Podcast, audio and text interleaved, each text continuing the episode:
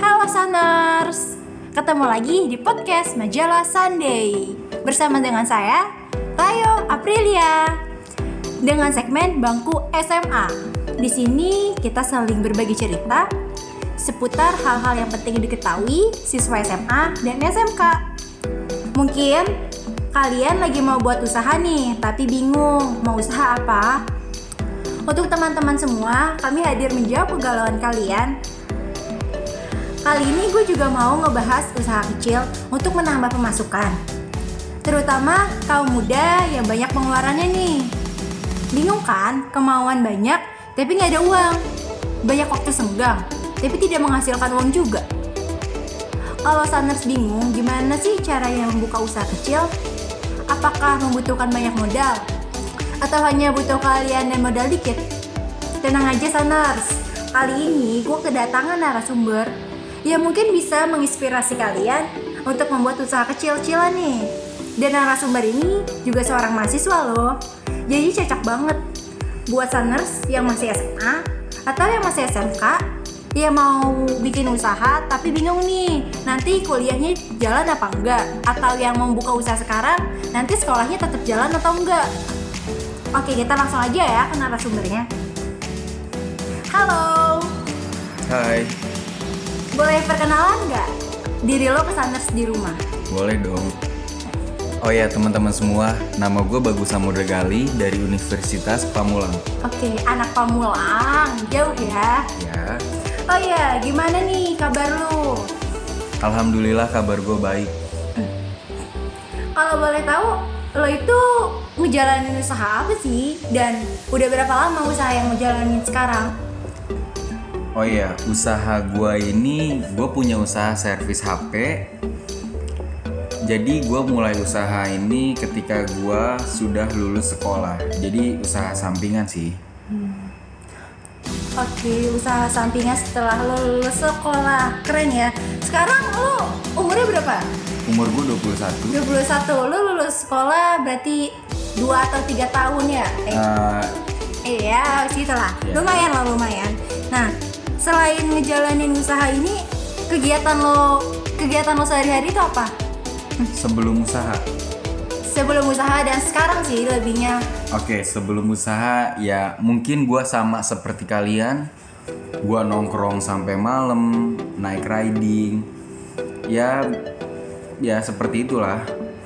Tapi setelah gua punya usaha, ya hidup gua seperti kayak agak teratur. Artinya gue udah punya tanggung jawab. Yang toko gue itu buka jam delapan pagi sampai jam uh, sembilan malam. Jadi gue harus uh, teratur lah dalam hal untuk tidur, untuk makan. Ya seperti itu contohnya. Oh berarti lo lebih memanage kegiatan yeah. lo sendiri gitu ya yeah. Nih, keren sih. Nah, bagi dong pengalaman lo ke Suners. Gimana sih lu bisa kepikiran nih ngebuat usaha buka konter kayak gitu? Oke Suners sekalian, jadi gue itu punya skill. Skillnya ini ya servis H P. Jadi gue belajarnya ini ya iseng-iseng sih waktu gue sekolah. Gue punya temen juga yang bisa servis H P. Jadi ya memang kan kalau kita belajar kan awalnya kita tidak bisa apa-apa. Tapi ya gue sih menyarankan jangan putus asa dan jangan putus semangat juga, karena ya uh, seseorang yang baru belajar ya memang tidak bisa langsung jago atau ya semulus apa yang kita pikirkan gitu. Jadi keluh kesahnya adalah kenapa sih awalan lo itu kepikiran buat jualan konter ya, hmm. bisnis aksesoris handphone yeah. sama servis H P itu kenapa awalan awalannya itu seperti apa? Oke, jadi ya sebelumnya yang tadi gue bilang, gue kan iseng-iseng tuh awalnya gue belajar servis H P.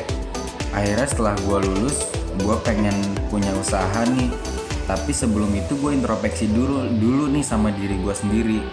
Gue punya skill apa, gue punya kemampuan apa, dan dari skill itu ya udahlah akhirnya gue kembangin lagi, gue pelajarin lagi. Jadi ketika gue udah berhasil menguasai skill gue, oke okay, mungkin ini waktunya gue action untuk memulai usaha. Hmm, berarti lo sebelum buka ini emang lo udah ada niatan? Ya. Yeah. Udah niatan, lo belajar dulu, terus baru lo uh, mengaplikasikannya gitu. Yeah. Berarti lo otodidak ya jatuhnya? Iya, otodidak ya.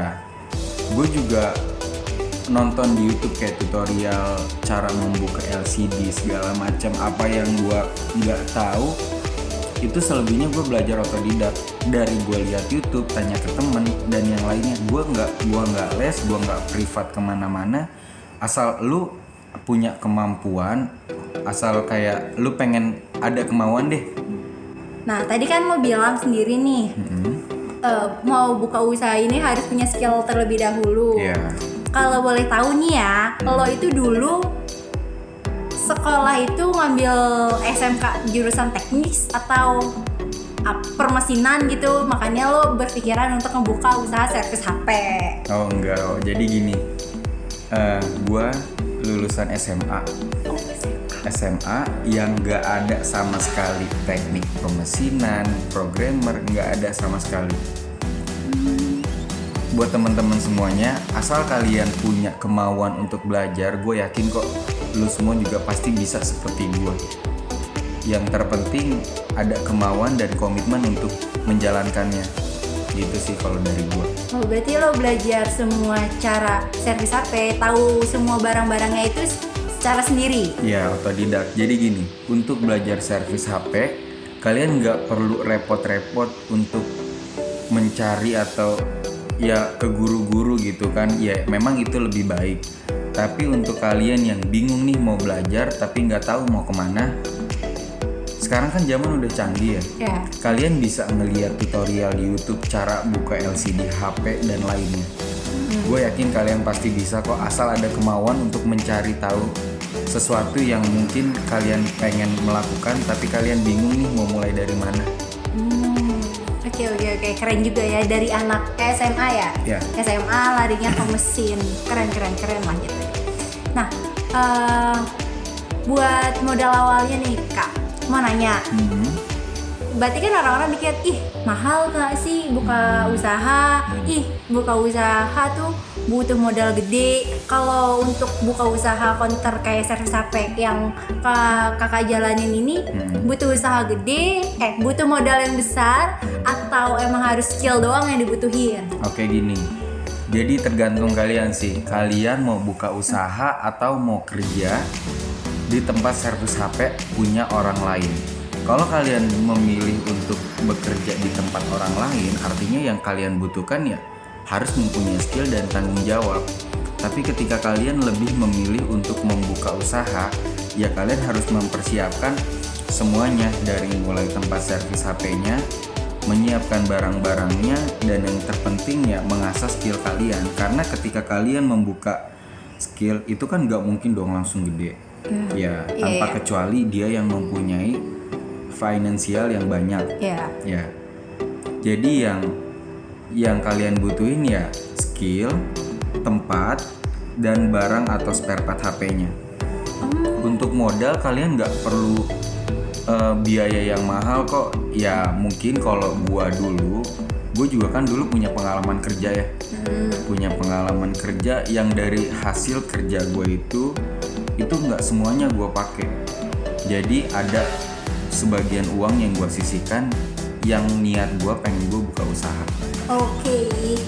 Berarti ya, tambah sadar lo nabung dulu yeah. buat buka usaha ini. yeah. Nah ketika lo membuka usaha ini nih, pastikan uh, lingkungan sekitar lo tahu, terutama ya, orang tua. Dan orang tua lo juga tahu lo sambil kuliah kan. Nah, apakah dia ngedukung lo ngebuka usaha ini, hmm. atau emang dari awal kayak udahlah lo fokus kuliah aja? Oke, untuk seperti itu sih ya, gue selalu komunikasi sama keluarga gue, terutama sama orang tua gue. Gue pengen buka usaha nih. Uh, ya yang penting lu komunikasi aja deh sama keluarga lu, sama orang tua lu yang terpenting. Jadi ya kan kalau misalnya lu terbuka sama orang tua, sama keluarga, siapa tahu ya kan, siapa tahu bisa dibantu dana atau dibantu nyari tempat segala macam. Itu sih yang lebih uh, mempermudah lu juga. Berarti selama ini tidak pernah ada permasalahan antara lo kuliah dan menjalani usaha? Untuk permasalahan sebenarnya ada sih. Jadi uh, gua kan emang uh, buka toko real ya, yang udah ada tokonya. Itu ketika gua udah kuliah. Jadi orang tua gua tuh seperti menjatuhkan mental gua. Artinya dia bilang seperti, lu ngapain sih usaha yang hasilnya nggak nggak banyak lah, mending lu kuliah, fokus kuliah dulu yang nantinya akan lu bisa mempunyai modal untuk nyari pekerjaan gitu. Nah, oke, okay. Tadi kan lu bilang uh, kalau ngejalanin usaha ini dari pas setelah lulus sekolah. Hmm. Nah, udah ada belum nih keuntungan yang lu rasain sendiri dari usaha lu sendiri itu apa? Alhamdulillah keuntungannya udah ada. Gue boleh nggak sih nyebutin boleh, apa boleh, aja boleh, yang boleh. Udah bisa gue boleh, boleh. Jadi tuh uh, bisa menginspirasi saners di rumah nih, yang kayak oh usahanya menghasilkan loh. Iya. Jadi untuk usaha yang gue sedang jalanin ini, keuntungannya yang udah bisa gue dapet, gue punya laptop yang udah bisa gue beli dengan usaha gue sendiri. Gue bisa ngeredit motor dengan hasil gue. Sampai biaya kuliah pun gue udah bisa nanggung sendiri. Oh, jadi lo kuliah dengan biaya sendiri? Iya. Keren juga ya. Nah, kan sekarang lagi pandemi nih. Hmm.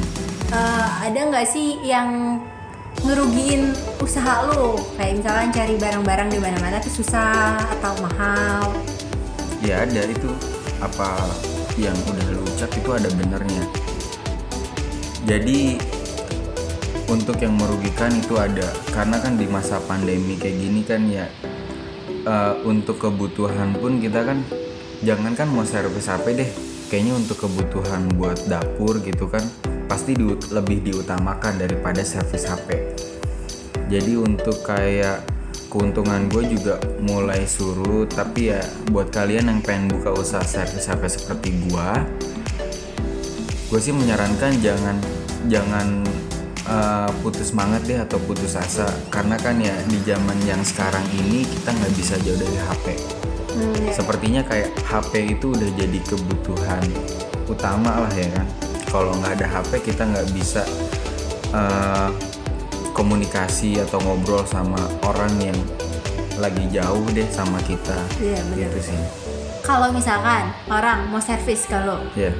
atau cariin barang dong, aksesoris ini, ini, ini ya, dia tuh harus ngasih uang lo dulu atau ngasih modal lo buat beli, atau lo pakai talangin uangnya dia dulu? Oke, jadi tergantung dari mana orderan itu datang. Contoh kalau misalnya dari saudara gue yang order nih ke toko gue, ya mau tidak mau gue gak boleh memaksa dong. Ketika saudara gue mau ngasih uang D P-nya dulu, oke, gue terima. Tapi ketika dia lagi gak ada atau dia mau membayarnya ketika servisannya sudah selesai. Tapi ketika ada order dari orang lain, ya mau tidak mau gue harus meminta uang D P. Karena kan gue gak kenal sama dia, tapi dia udah naruh kepercayaan ke gue. Jadi sebisa mungkin gue gak akan ngerusak kepercayaannya, karena dia udah order ke toko gue. Gitu. Nih, uh... tanpa sadar lo kan berarti harus menjalani kerjasama sama pabrik hmm, atau toko spare part. Iyalah, itu lo emang udah ada satu tempat yang emang harus di situ atau emang lo masih cari-cari yang lain? Uh, selagi usaha itu masih jalan, ya gue tetap terus mencari toko-toko spare part yang lain. Karena ketika kita udah menemukan toko spare part yang murah, itu jadi satu poin utama buat toko kita. Jadi kita bisa uh, meminimalisir pengeluaran untuk beli belanja spare partnya. Jadi kan suatu kayak keuntungan juga lah. Oh gitu, berarti lo harus gimana caranya, harus milih-milih juga ya datanya yeah. yang pas. Hmm. Tapi pernah gak sih lo itu ngalamin kayak udahlah gue capek gitu, gue pengen kuliah aja gitu? Pernah gak sih kayak lu juga mahasiswa, lu juga masih banyak tugas kan jatuhnya gitu, gimana sih cara lu mengatasi kelelahan lo ketika lo udah banyak orderan, terus lo juga lagi banyak tugas. Untuk di fase-fase seperti itu, percaya deh sama gue, itu cuma di awal. Tapi ketika lu udah nikmatin hasil kerja keras lu yang menghasilkan uang, lelah yang lu alamin itu pasti akan terbayar lunas. Terus lu pernah mengalami kerugian nggak ketika ngejalanin usaha ini? Pernah, bahkan sering. Ketika gue beli uh, spare part H P nih, spare part H P-nya itu kan ya mau tidak mau kalau memang itu rusak dalam waktu garansi yang gue berikan kepada customer, ya itu bisa dibilang nggak rugi sih sebenarnya, tapi keuntungan gue itu tipis gitu. Ketika ada orang yang order ke toko gue, gue itu berkomitmen untuk mengasih garansi selama dua minggu. Ketika dua minggu itu udah selesai, ya gue tidak mau tanggung jawab. Yang penting kan sesuai perjanjian di awal ada garansi, tapi hanya waktu dua minggu. Dulu lo pernah nggak sih ngejalanin usaha selain usaha ini? Dulu pernah sih. Dulu itu gua usaha jaket hoodie yang cocok nih buat di kalangan anak sekolah, kalangan kuliah, ya ya mungkin menurut gua akan laku lah gitu kan ketika lu jual hoodie yang apalagi barang-barang itu branded. Jadi dulu sebelum gua buka usaha servis H P, dulu sempet usaha jualan gitu kan hoodie. Banyak juga ya berarti lo pengalaman mau buka usaha tuh banyak, tapi tanpa sadar emang lo berhentinya di servis H P. Iya. hmm. Terus apakah usaha usaha hoodie-nya sekarang tetap berjalan atau emang ya udahlah gue tinggalin aja? Untuk hoodie sih gue udah berhenti ya, karena gue berhentinya itu orderannya sepi gitu kan. Uh, belum lagi juga kan kayak barangnya itu kan gua, yang gue pesen itu barangnya dari Solo, jadi pak barangnya itu tidak pasti datangnya kapan. Jadi ya keuntungannya tipis, orderan juga kecil, jadi gue memutuskan kayak mungkin gue harus cari usaha baru yang lebih dapat untungnya besar kayak gitu. Oh gitu. Nah, uh, buat servis H P sama uh, konter perusahaan lo nih, kan lo ngejalanin usaha konter sekalian servis H P kan? Hmm. Itu tuh lo lebih keuntungannya ada di mana? Kalau misalnya untung lebih banyak sih, jujur lebih banyakan dari servis H P, karena ketika lo jualan pulsa, lu itu cuman selisih keuntungannya itu seribu atau dua ribu. Tapi ketika lu servis H P ya mungkin bisa lebih kayak untungnya lima puluh ribu atau seratus ribu. Uh, berarti keuntungan lo servis H P itu emang harganya yang dari sana mahal, hmm. atau emang barangnya murah, tapi karena lo servis ya udahlah gue mahalin aja atau kenapa? Uh, kalau gue pribadi sih ya, gue itu nggak terlalu berpikiran soal untung yang banyak. Percuma lu untung uang yang banyak dari usaha servis H P lu atau dari setiap satu H P yang ada customer service ke toko lu, tapi itu hanya berlaku kayak satu hari sekali servisan, karena uh, servisannya lu tuh mahal.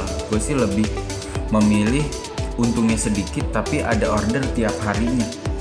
Oh, jadi kayak... jadi mungkin bisa satu hari itu tiga kali servisan atau lebih banyak. Jadi lebih memilih untungnya tipis atau nggak banyak banget, tapi servisan lu tuh lancar gitu loh. Mencari pelanggan lebih dahulu. Iya, gitu. mencari Baru. pelanggan terlebih dahulu, membangun kepercayaan sama lingkungan atau sama customer. Oke, okay, keren sih, keren. Emang seharusnya kayak gitu kan. Nah, kenapa lu juga ngambil jurusan manajemen? Apa emang ada disangkut pautin? Oh ya udah, gue ngambil jurusan manajemen karena gue membuka usaha. Oke, okay, jadi kalau masalah jurusan ya mungkin waktu di awal gue mau kuliah tuh ya gue kan berpikir lah gue ada skill atau kemampuan di mana ya mungkin gue cocok nih sama bagian keuangan yang memanage uang, akhirnya gue memilih untuk ngambil jurusan manajemen.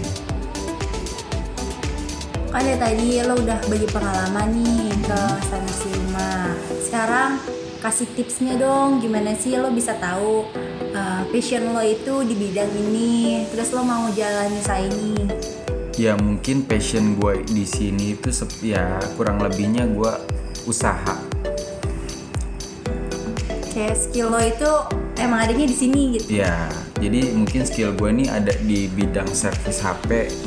Ya alangkah lebih baiknya skill lo ini tuh dikembangin, dikembangin biar uh, terus meningkat lah. Jadi lo nggak perlu lagi nyari orang lain ketika lo ada yang nggak bisa nih dalam menservis apa gitu kan. Jadi ya gue sih lebih memilih untuk dipelajari lebih dalam sampai gue bisa, daripada gue harus mencari orang yang ahli di bidang itu tapi akhirnya di ujungnya tuh gue kayak uh, ngebayar-bayar lu juga, jadi kayak seolah-olah gue ngebagi keuntungan juga ke lu. Terus uh, kasih tips dong kesana harus gimana sih cara memilih usaha buat yang cocok sama diri sendiri. Oke, untuk tipsnya buat teman-teman semua, tips dari gua sih ya, lo harus introspeksi dulu nih sama diri lo sendiri. Lo punya skill atau lo punya kemampuan di bidang apa, dalam urusan apa. Saran gua sih lebih dipelajari lebih dalam lagi, asah skill lo, dan ya lo harus komitmen nih, apa yang udah lo jalanin itu akan berjangka panjang gitu. Oke Saners, itu dia tadi obrolan podcast kita hari ini bersama Kak Gali. Terima kasih ya Kak atas waktunya dan sukses selalu untuk usahanya. Amin. Sama-sama. Nah itu dia beberapa masukan yang mungkin bisa jadi inspirasi para Saners nih. Cocok banget kan buat kalian-kalian yang masih pada bingung mau jualan apa? Yuk Saners, kasih ide kreatif kamu untuk berbisnis dari awal. Terima kasih juga buat Saners yang udah mendengarkan podcast kita kali ini. Semoga bermanfaat. Oh iya Saners, jangan lupa kamu bisa mendapatkan berbagai konten lainnya seputar hidup anak S M A, Majalah Sunday. Terima kasih juga buat Saners yang udah mendengarkan podcast kita kali ini. Semoga bermanfaat ya. Oh iya Saners, jangan lupa kamu bisa mendapatkan berbagai konten lainnya seputar hidup anak S M A di majalah sunday dot com atau bisa cari di Instagram et majalah sunday dan ada TikToknya loh, Majalah Sunday. Sampai jumpa di episode lainnya. Dadah!